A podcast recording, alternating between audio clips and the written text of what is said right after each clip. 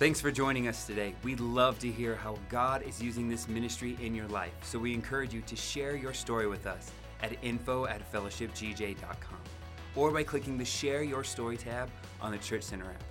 Also, if God is using this ministry to impact you, we want to encourage you to partner with us financially. You can do that by clicking on the giving link located in the description below this video, online at fellowshipgj.com, or if you are a member here at Fellowship Church, you can give through our Church Center app. This will help us continue to bring the message of Christ to our community and beyond. Again, thank you for joining us and enjoy today's service. Good morning, church family. How are you guys doing today? Happy Thanksgiving weekend, you guys. It was so cool. I heard about this neuro- neurological study that happened a few years ago, and it showed that in your brain, when you're practicing gratitude, that there is no place for anxiety because the neurons that are firing are only grateful. And I thought that that was so cool because we've seen that in scripture, right? When we when we come with thanksgiving, when we come with praise, that's the best way into God's presence. And so I just thought that that was cool how science confirms that when we are thankful, when we praise God, when we give him all of those things, there's no room for fear. There's no room for anxiety. So will you join me this morning in just giving him praise, giving him thanksgiving?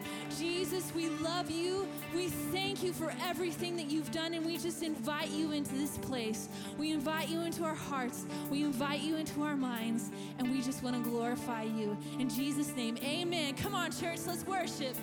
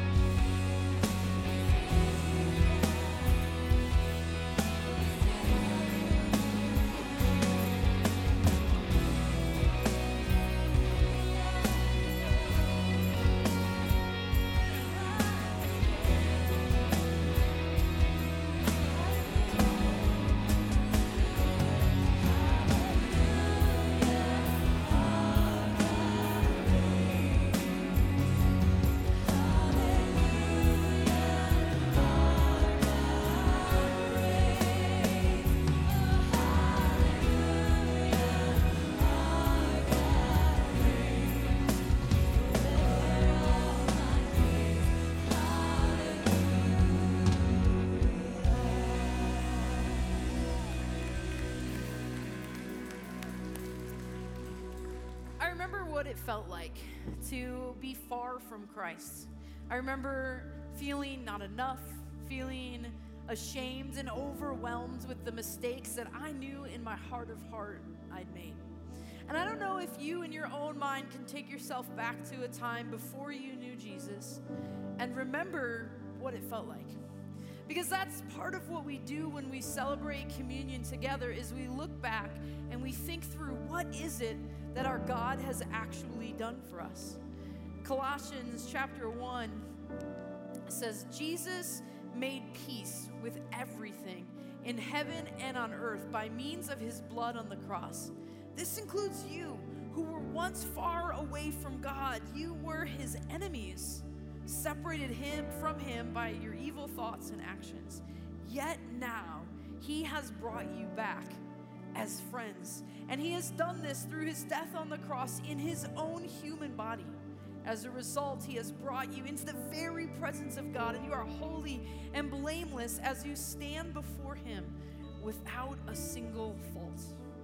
I love what Jesus did for us on the cross. I love that while we were still sinners, that Christ died for our sins. While our actions and our attitudes were, were spitting in the very face of God, that He still came, that He pursued us, that He sought us, that we're lost, and He found us. And then He gave Himself, His very life in our place, so that we could be saved from the guilt and the shame of the wrong that hung upon us. And so this morning, we're going to celebrate communion together as a church family. And as we get ready to do that, what we want to do is we want to pause, we want to search our hearts.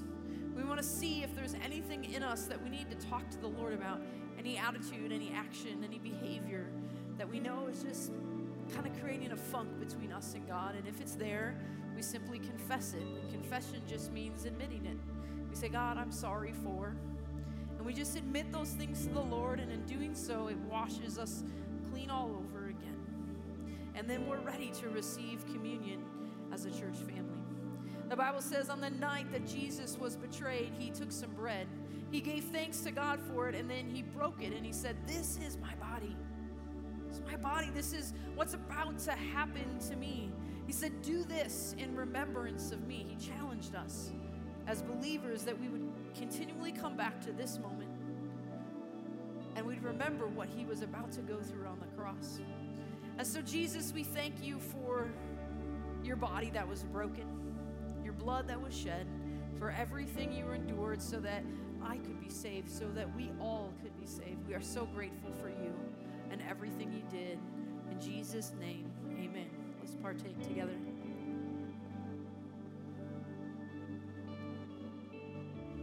The Bible continues and it says, In the same way, he took the cup wine and having given thanks, he blessed it and he said, This is a cup of the new covenant. It's my blood that will be shed for all of you.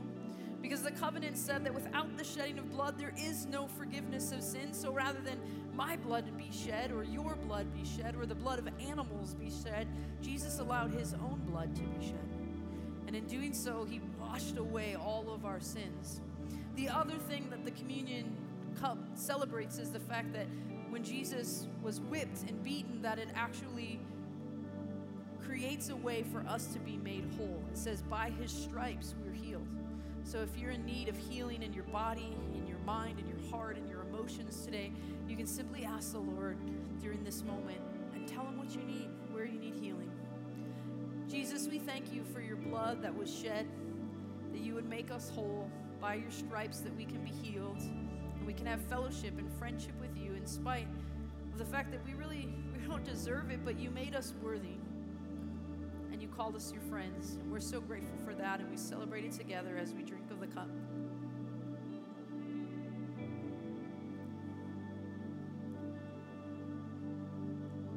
Guys, God is so good to us. And we now will continue to worship and sing and celebrate that goodness.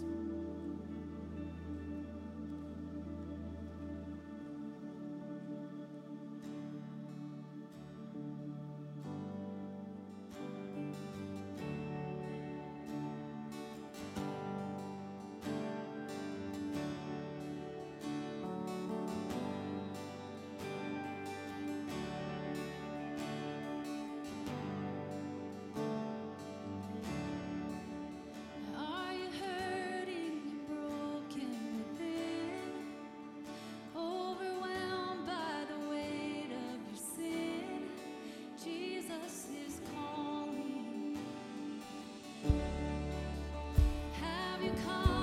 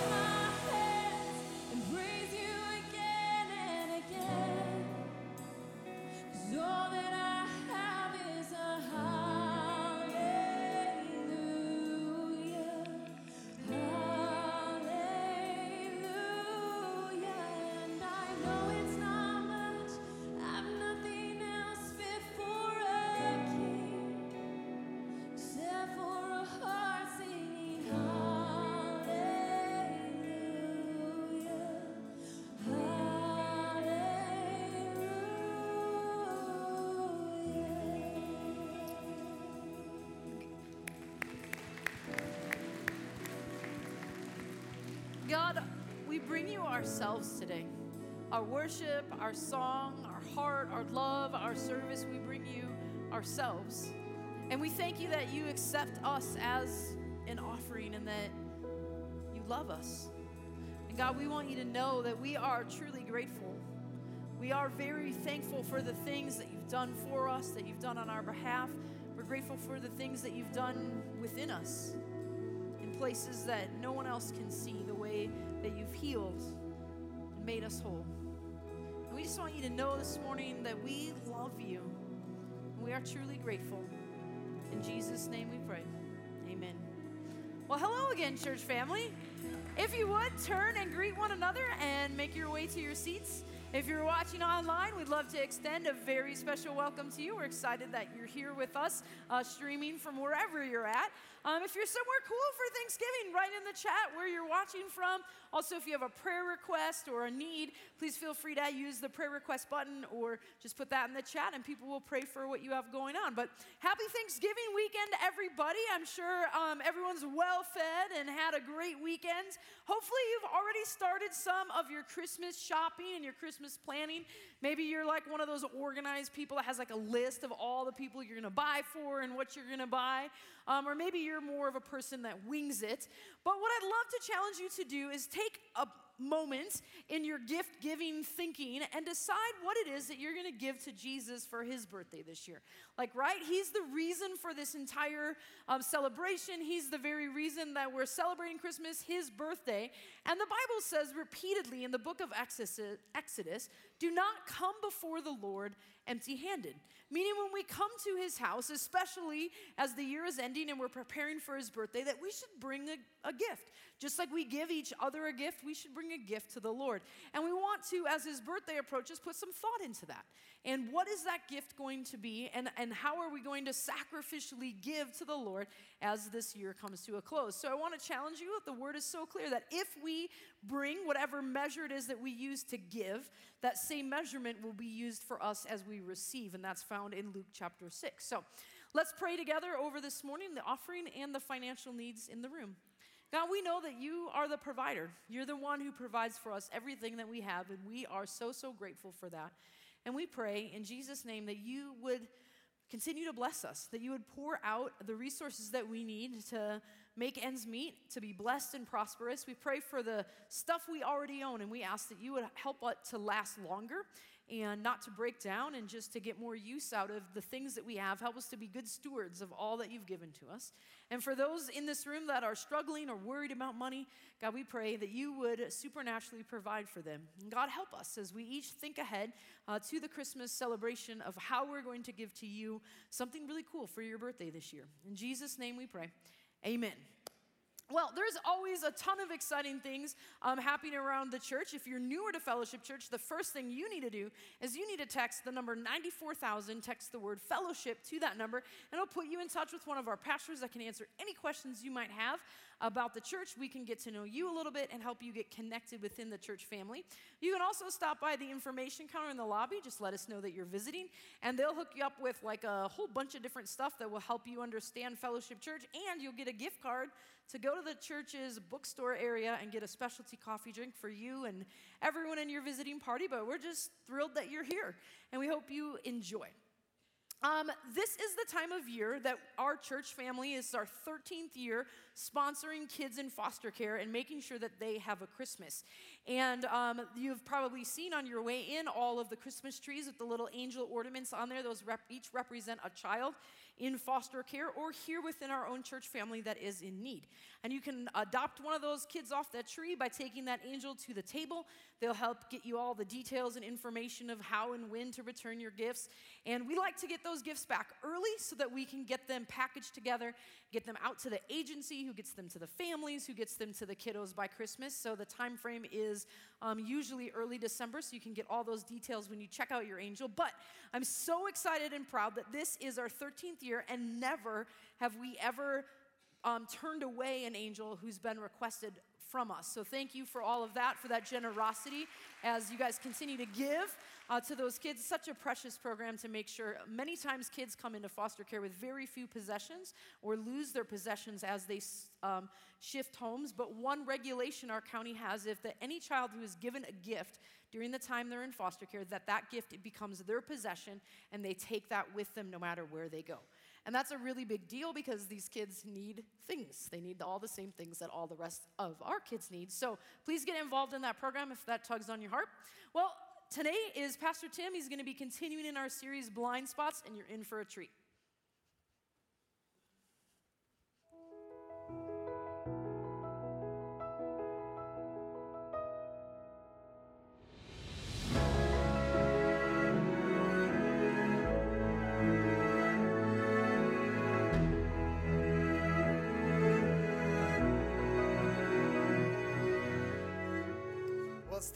Thanksgiving week, so probably you had some family in town, right? Or have you visited family. Do you have crazy family?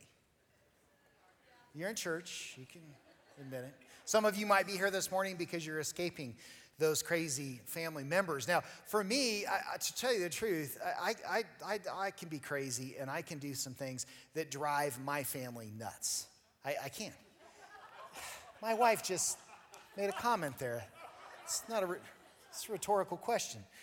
Uh, and, and the truth is, is, some of those things I, I, enjoy doing. I enjoy doing some crazy things that drive my family crazy. And uh, there's a few things, one in particular that I do. And I'm going to admit this. I, have never admitted this before, but I'm going to do it. And I'm going to hope my daughter doesn't watch this message so that she can't use this against me. But one of the things that I do is uh, if we're in a disagreement or an argument as a family, which we can do in the Roseberry household. We have a bunch of really high point, choleric, eight personality types. A lot of people in our family that like to be right. Okay, and so one of the things that we'll, that I'll do is so you get into an argument uh, with somebody, and it's usually something stupid, like you know, no, that actor was not that act, the same actor that was in that movie, or no, no, that that movie didn't come out then, it came out here, or, or no, no, no, no, the, the the elevation of this is not that, or the, the population of the city is not that, it should, it's this. And, you know, used to, used to, I could totally get away with being wrong. And, and then I kind of, you know, in the middle of it, realize I'm wrong. And then I could just change the subject and I would never get called on it. I just say, oh, you know what, this is silly. We don't need to talk about this right now. And most of the time, my family would forget about it and we move on. But now, they fact check me. I call it being Googled. And when you get your kids a smartphone, know that you are going to be uh, susceptible to being Googled. So now what happens is, is if they think that I'm not correct or if I'm, you know, making a stupid argument, they Google it. And then they tell me, no, Dad, see, I showed, I, uh, look, right here. And then what I've done then in retaliation to that is I just say, yeah, that's what I said. That's what I, that's what I was saying.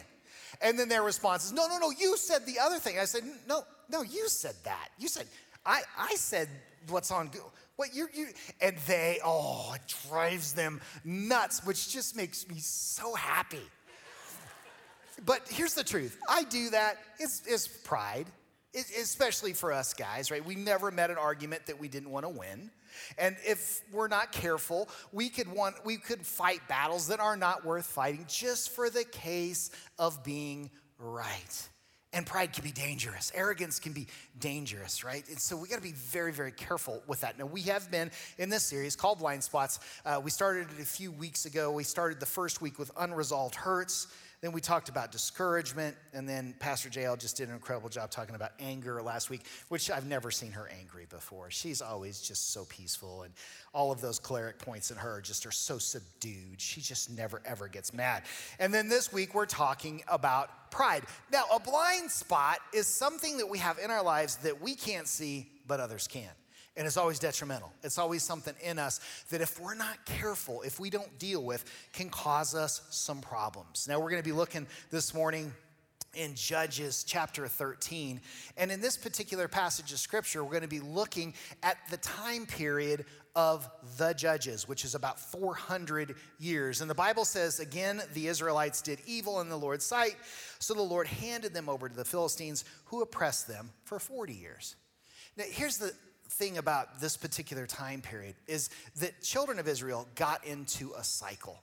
And it, this cycle would just repeat over and over and over again. And this is what that cycle looked like. Israel would be doing good. They're serving the Lord. They're, they're listening to Him. And then they fall into sin. And almost always that sin was idolatry. And so they would start worshiping the false gods and the, uh, of the land, and they would get them into trouble. And then they would be enslaved by whatever country's uh, gods they would start to worship.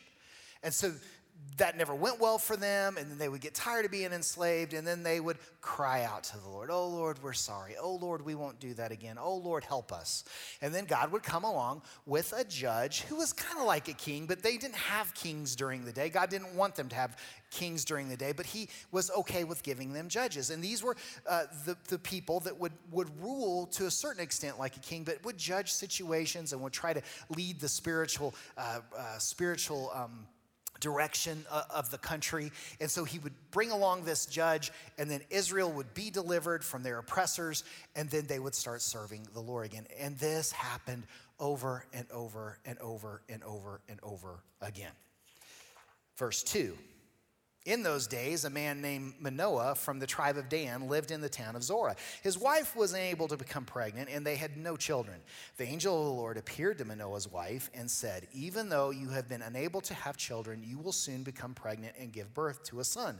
So be careful you must not drink wine or any other alcoholic uh, drink or eat any forbidden food. You will become pregnant and give birth to a son, and his hair must never be cut, for he will be dedicated to God as a Nazarite from birth. He will begin to rescue Israel from the Philistines. So you can see where we're at in the cycle. This will be a man that God raises up to deliver Israel from the Philistines. Now, this is a famous man in the Bible, and we will remember his stories from the flannel graphs of Sunday school, right? And it was always this uh, the, the story that usually would intrigue little boys the most. I mean, it's Samson. Did you remember as a kid learning about Samson, how you wanted to be like Samson and how you thought, Samson is a hero, Samson's awesome, I want to be just like him? Well, the truth is, Samson was awful. He was awful. He was a horrible person. He was super strong, but he wasn't a good person. Now, Samson was to be a Nazarite. Nazarites had to adhere to many strict rules outlined in number six. If you want to look at those rules, you can. It's right there in, the, in that sixth chapter, chapter of Numbers. And a few of them, even though there's a lot of different things they couldn't do, a, a few of the big ones were that they couldn't, they couldn't cut their hair. They couldn't cut their hair. They couldn't have alcohol or anything that was from a grapevine. They weren't even supposed to be around it. And they were never to touch or be around a dead body. Now, there's all kinds of spiritual implications to that, spiritual warfare implications to that, but we won't be able to go into that uh, tonight or this morning. It's something that we do talk about in spiritual warfare. And this, of course, was all to set themselves apart for the Lord. Now, we know from Scripture that the Philistines had been a thorn in Israel's side for hundreds of years because Israel didn't listen to God and destroy all their enemies when they came into the land of Israel. After Egypt, they wandered in the uh, wilderness for 40 years. They came across the Jordan River, they subdued the land, and the Lord told them very specifically, I want you to wipe everybody out, wipe them all out. And you might think, well, that's not a very nice thing. I mean, man, God's kind of being harsh. Well, he's doing that because he understands that the people of that land during the time were extremely pagan. They were heathen. And he knew if they stuck around, they would eventually be able to infiltrate the culture of the Hebrews and get them to change who they worshiped. And so that's why he wanted to make sure that that was done. But they didn't do it. They didn't follow through, and as a result, they're always having problems with these different countries, like uh, different people, like the Philistines and the Canaanites, and so on. Verse 24 When her son was born, she named him Samson. And the Lord blessed him as he grew, and the Spirit of the Lord began to stir in him. Now, living in the New Testament, we understand being filled with the Spirit. And we understand that, that, that God, that Jesus gave us the Holy Spirit as a gift, somebody that could be a comforter and a counselor to us, somebody that can lead us and direct us. But this stirring was even more so an infilling of the Spirit because Samson was given great power and strength, like nothing that, that had ever been seen before.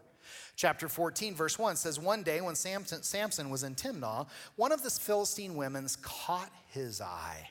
When he returned home, he told his father and mother, A young Philistine woman in Timnah caught my eye. I want to marry her. Get her for me. Now, his father and mother objected. Isn't there even one woman in our tribe or among all the Israelites you could marry? They asked. Why must you go to the pagan Philistines to find a wife? Now, Israelites were not supposed to intermarry with Philistines. Truthfully, they were supposed to wipe those people out when they came into the land, but they weren't supposed to marry with them, because, marry with them or intermarry with them because the Lord knew that they would be able to influence them to worship false gods, which they did over and over again, which is the cycle that we talked about uh, at the beginning of this message. But Samson told his father, Get her for me. She looks good to me. In other words, Samson said, She's hot and I want her. I don't care. I don't care what the Bible says. I don't care what anybody says. I don't care what my family says. I want her. His father and her mother didn't realize the Lord was at work in this, creating an opportunity to work against the Philistines who ruled over Israel at the time. So even though this was against God's law, God was going to use it for the betterment of his people. That's just how God is. There's times where we will make mistakes, but God will use it for the betterment of his kingdom. He will use it for his plan. And that's what he does uh, in this specific situation with Samson. Verse 5 As Samson and his parents were going down to Timnah, a young lion suddenly attacked Samson near the vineyards of Timnah. At that moment, the Spirit of the Lord came powerfully upon him, and he ripped the lion's jaw apart with his bare hands. He did it as easily if it, as if it were a young goat, which I, I don't even think I could do a young goat. I mean, but this, he did it with a lion. But he didn't tell his father or mother about it. Didn't tell him about it. Now, why do you think Samson didn't tell his parents? I mean, truthfully, if I kill a lion, I'm gonna be on social media, I'm gonna be taking selfies, I'm gonna be like, yeah, I did that. But he didn't tell anybody, kept it to himself. Verse 7. Now, when Samson arrived in Timnah, he talked with the woman and was very pleased with her. Isn't it interesting? He, he didn't know this woman, he just saw her and he wanted her. And so then he goes back to Timnah just so he can spend some time with her. And then later, when he returned to Timnah for the wedding, so this relationship moved at light speed, he turned off the path to look at the carcass of the lion and he found that a swarm of bees had made some honey in the carcass. He scooped some of the honey into his hands and ate it along the way. So, you know, he's walking along and he's a little prideful, a little arrogant, starts thinking about when he kills the lion. He's like, hmm, wonder if it's still there. I'm going to go back and look at that. So he scooped some of the honey into his hands and he ate it along the way. He also gave some of it to his father and mother, and they ate it. But he didn't tell them that he had taken the honey from the carcass of a lion. Once again, he didn't tell his parents. Why? Well, it's probably he probably didn't want to tell him because, because he knew that he was in a place he probably shouldn't have been. He was in a vineyard. He's not even supposed to be around wine. And even though it doesn't say that he, you know, drank wine or he ate grapes, the truth is, is he put himself in a bad situation. And then he touched a dead body. And we know this because he got honey from the carcass. So he's putting himself in a, in, in a, a really precarious situation. And he does that by va- uh, violating his Nazarite vow to the Lord. So we begin to see a couple of blind spots pop up in Samson's life. The first of which, he refuses just to listen to counsel from those that love him and care about him.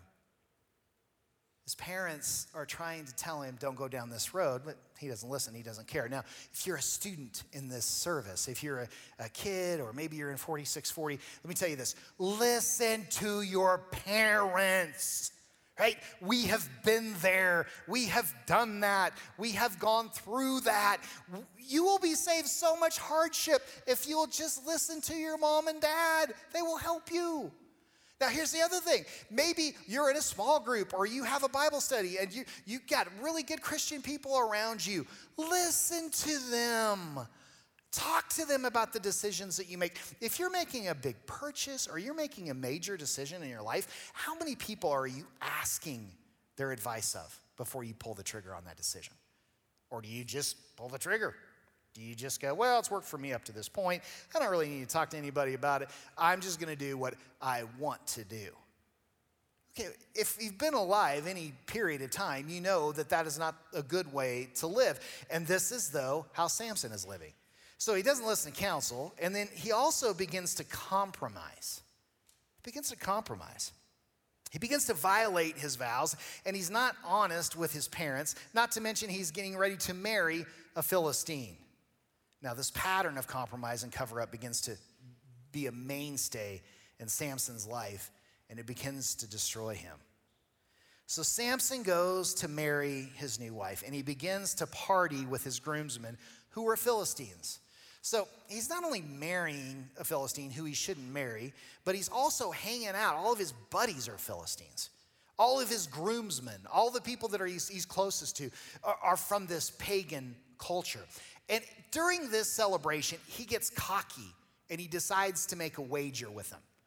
And he says to them, If you can give me an answer to my riddle, I'll give you all fine new outfits.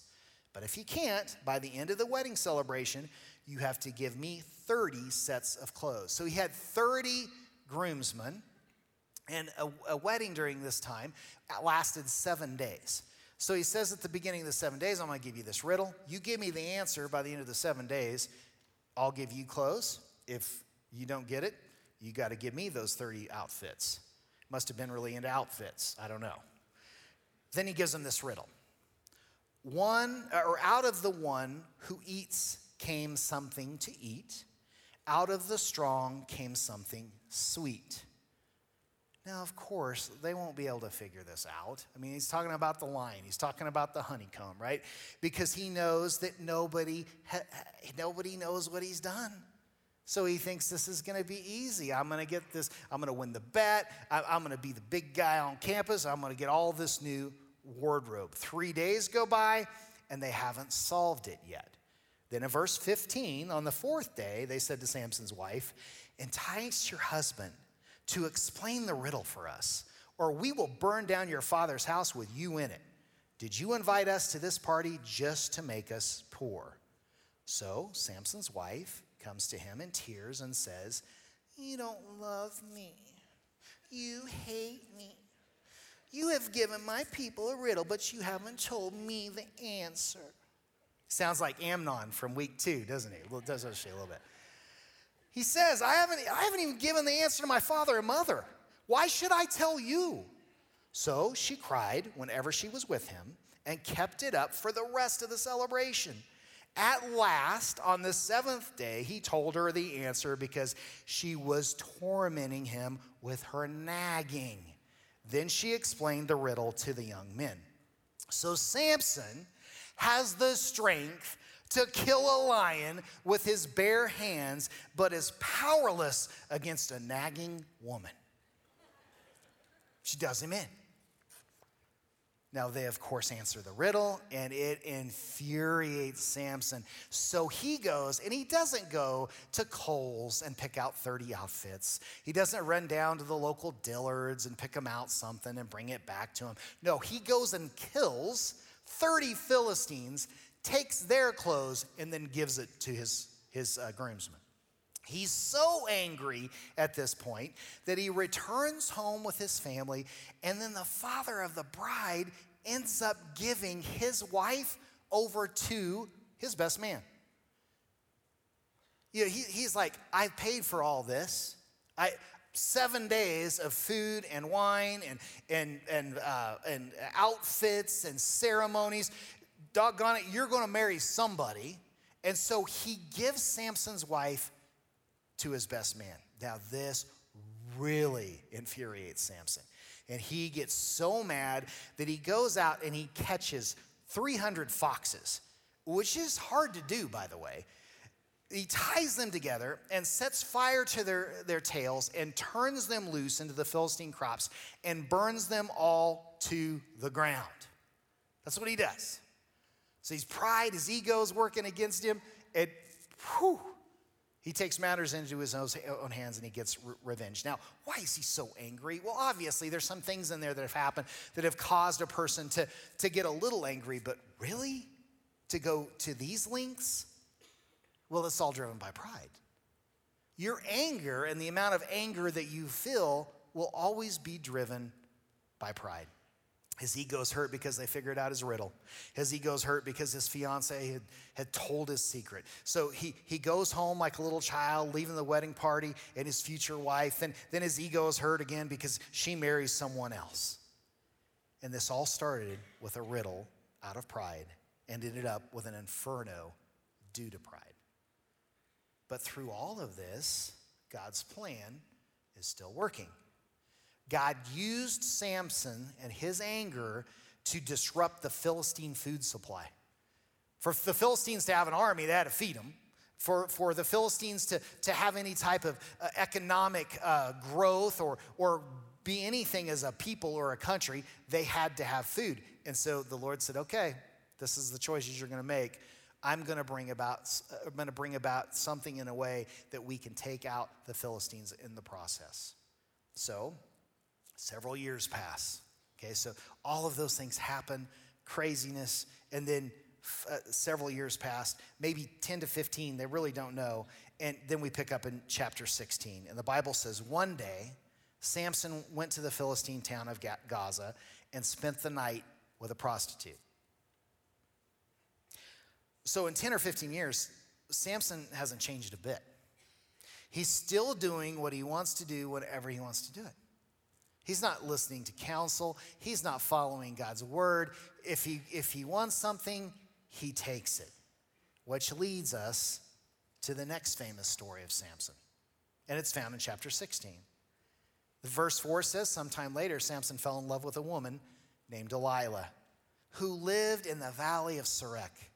The rulers of the Philistines went to her and said, Entice Samson to tell you what uh, makes him so strong and how he can be overpowered and tied up securely. Then each of us will give you 1,100 pieces of silver or 1,100 shekels of silver.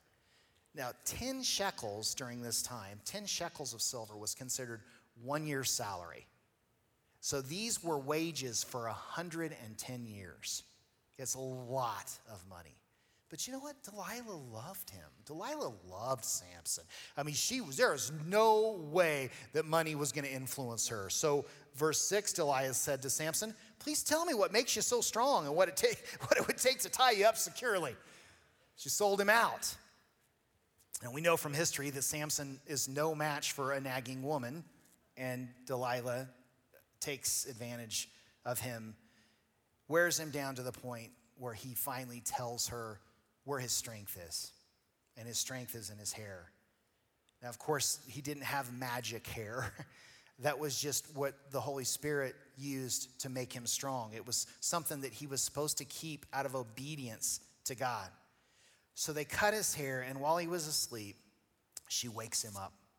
She cries out, Samson, the Philistines have come to capture you. And when he woke up, he thought, I'll do as I've done before and shake myself free. But he didn't realize the Lord had left him. Samson didn't even know that God wasn't with him anymore. This is how self reliant he had become. And I think there's times in our life where we may have felt the same thing. Maybe we made decisions that we shouldn't have made. Maybe we went down a road or a path that we shouldn't have gone on, and we did it selfishly. We may have done it out of rebellion. We may have done it out of pride. And we think, oh, yeah, we're good. We're going to make our own decisions. This is what's going to make me happy. And before we realize it, we don't see Jesus walking with us anymore. That doesn't mean that we're not saved. That doesn't mean that we're not going to go to heaven one day. But his favor is not there like it once was. And Samson has become so self delusioned that he does not realize that the Holy Spirit is gone. Verse 21 So the Philistines captured him and gouged out his eyes. They took him to Gaza, where he was bound with bronze chains, chains and forced to grind grain in the prison. So I think it's really important from time to time that we need to ask ourselves some questions to avoid blind spots. And with pride, I think we need to ask ourselves the question do we still listen to counsel from others? Or have we gotten to a point where we think we know it all? Or, or, or, we think, you know what, I don't really want to hear other people's opinions because they might tell me something that I don't want to hear. We got to ask ourselves that. Because pride is so good at disguising itself. Pride is the worst blind spot because it will make you think that you don't have blind spots. Everybody else does, but not me. And so if we show that we're not listening to others, we show that we're not teachable, which is a sure sign that we have pride issues. Secondly, do I compromise in the small things? And the small things of life. Do we compromise? I remember uh, one time I was on a, a business trip and we had gone into a convenience store. It was more like a Target, and we bought some playing cards just so we would have something to do at night. And when we did, we bought some other stuff, and we got outside, and we realized that the, the cashier didn't ring us up for something, and it was like 10 bucks or something like that. And so I went back in and I said, Hey, just so you know, we got this and it didn't end up on our receipt. For some reason, it didn't scan, so we need to go ahead and, and purchase this. And of course, the, the person behind the counter is like, You came back in for 10 bucks? Are you kidding me? And I go, Yep. Why? She seriously said, Why in the world would you do that? And, and I told her, I said, Because nothing is worth me losing God's favor on my life. Not 10 bucks, not, not something bigger than that. And, and I'm not saying that just to toot my own horn because Lord knows I've got my own issues and I struggle like anybody else. But I've lived long enough to know there's nothing more, more valuable in my life than God's hand, His favor. And so, guys, nothing is worth compromising your values.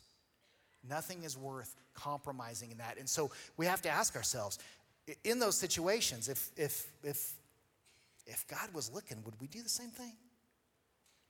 or would we compromise? And then, thirdly, am I easily offended? That was a point from a previous message, but am I uh, on, on, being, um, being hurt and, and dealing with, with wounds that we haven't dealt with? But we ask ourselves, are we offended? Because we look at Samson's life and how easily offended he was. He was so mad over a riddle. And he was so mad because his wife, his, his fiance, who he left at the altar, married somebody else. What was she supposed to do? Just wait around for him for the rest of her life. So he's so easily offendable, and then that offense gr- grows and it, it turns into something super ugly. And then, four, am I aware of my weaknesses? Are, are you still carrying weaknesses from 10 or 20 years ago? I mean, are you like Samson, where it's like you look at your life now and it's not really any different and you're still making poor choices? Are you making progress with those hot button sins that the devil puts in your life? Because we all have them. But are we making ground? Are we gaining ground in those areas? Or is the devil continuing to make ground in those areas? So, those are super good questions to ask. But let's see what happens to Samson. Verse 22 But before long, his hair began to grow back. And the Philistine rulers held a great festival, offering sacrifices and praising their God. They said, Our God has given us victory over our enemy, Samson. So they do this big party and they, they, they bring out Samson as basically a party favor so everybody can just laugh at him. He's a spectacle. Everybody can say, oh, yeah, I remember when Samson was so tough? Well, he's not so tough now. And they used him. They used him and they, they ridiculed him and they made fun of him. And in verse 26, the Bible says, Samson said to the young servant who was leading him by the hand, because they're leading him into this place so everybody can ridicule him. Place my hands against the pillars that hold up the temple. I want to rest against them. So he's like, hey, just would you please just let me let me put my hands up against these pillars. Let me rest against them. Now, the temple was completely filled with people. All the Philistine rulers were there, and there were about 3,000 men and women on the roof who were, who were watching Samson amused and being amused by him. Then Samson prayed to the Lord Sovereign Lord, remember me again. So he comes to his rock bottom. And I think we've all been there, right? Our rock bottom is usually what gets us to turn around. Or maybe you haven't hit your rock bottom yet. Or maybe you know somebody that hasn't hit their rock bottom yet. And the truth is, is, is their rock bottom, you would have hit that bottom a long time ago, but, but they still haven't bottomed out. Well, with Samson, you can't get much lower than this. He's blind, he's a slave. He basically crushes grain by turning a millstone around for hours and hours on end in a dungeon. That's his life. And so he's leaning up against these pillars and he just says, Lord, remember me again. And you start to read that scripture and you think, wow, this is it. This is his turnaround. This is his rock bottom. He says, Oh God, please strengthen me just one more time. And you think, he's coming out of it. Samson finally gets it. And then he says, With one blow, let me, back, let me pay back the Philistines for the loss of my two eyes. then Samson put his hands on the two center pillars that held up the temple, pushing against them with both hands. He prayed, Let me die with the Philistines. The temple crashed down on the Philistine rulers and all the people. So he killed more people when he died than he, than he did during his entire life. Of all the things that Samson would ask. And you might think Samson would say, Lord, I've blown it. I'm so sorry. I, you've given me so much and I've done so little with it. Forgive me. Give me another chance. Heal me and let me serve you the rest of my life. You would think that's what he says.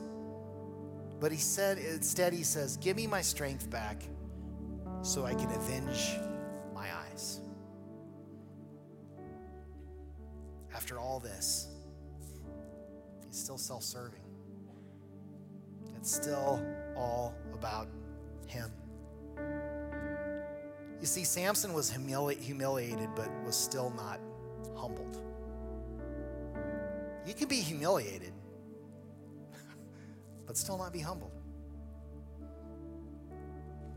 Now, pride is so dangerous, and we talked about this in, in, the, in the past few messages, us talking about how pride cost Lucifer heaven. He gave it up for pride. And if Lucifer can fall down that path, how easy is it for us? And a lot of times it takes us out because it's a blind spot.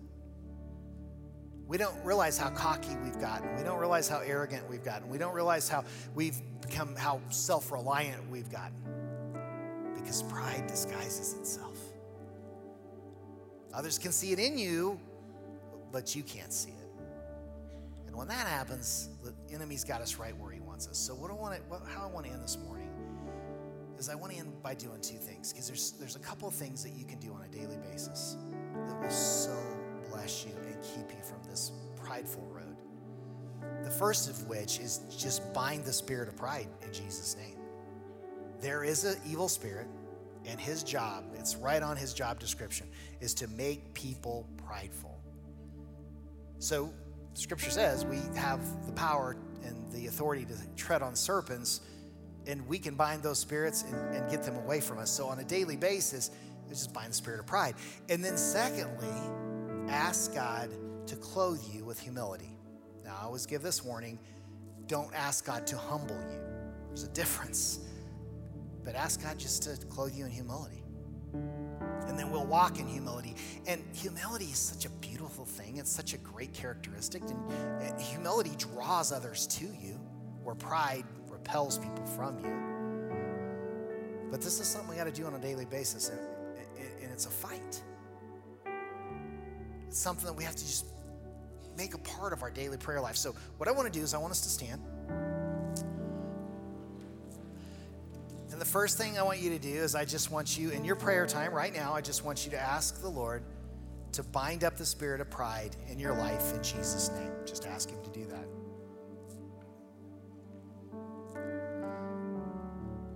So, Lord, bind up the spirit of pride in our lives. I pray in Jesus' name as you do that, Lord, that you would just eradicate that spirit from us. Just get it out of us, get it away from us in Jesus' name.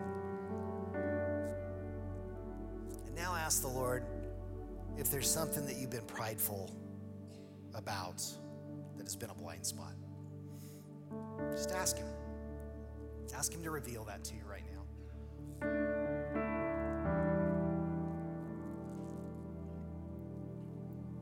Maybe it's pride in your own abilities. Maybe it's pride in your education. Maybe it's pride in your income. Maybe it's pride in how your kids turned out. Maybe it's pride in your physique. Something's made you arrogant. So, Lord, just reveal that to us. Now ask Him to forgive you for that.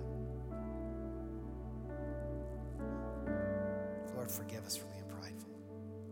Forgive us for being self reliant.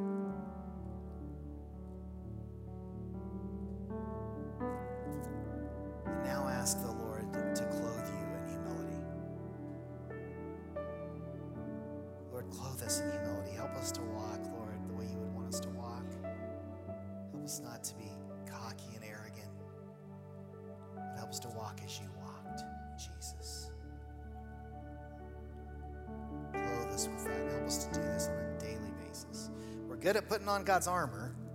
Now we want to put on your humility with it. Thank you, Jesus. Thank you for being such an awesome example of what humility is. And we pray these things in Jesus' name. Amen. Well, guys, God bless you. Don't miss next week. We're going to be talking about how to make changes, how hard it is to make changes in our life, and how we can make changes and, and, and reveal these blind spots, but get rid of them as well. God bless you. Have a great week. We'll see you next week. Thanks for listening to this week's message at Fellowship Church. If you have not made Jesus Christ your Lord and Savior, I want to give you the opportunity to do that right now. The Bible says in the book of Romans if you declare with your mouth Jesus is Lord and believe in your heart that God raised him from the dead, you will be saved. You can do that right now. I just want to encourage you to pray this prayer with me. Dear Jesus, I am a sinner and I need forgiveness. Please forgive me of my sins. I believe that you are Lord, that you died on the cross for my sins, and that you rose again. And God, I thank you for that. I ask you now to be my Savior and to guide my life, to give me a home forever in heaven. And God, I ask you this in your precious Son, Jesus Christ's name. Amen. If you just prayed this prayer for the first time, we would love to celebrate with you.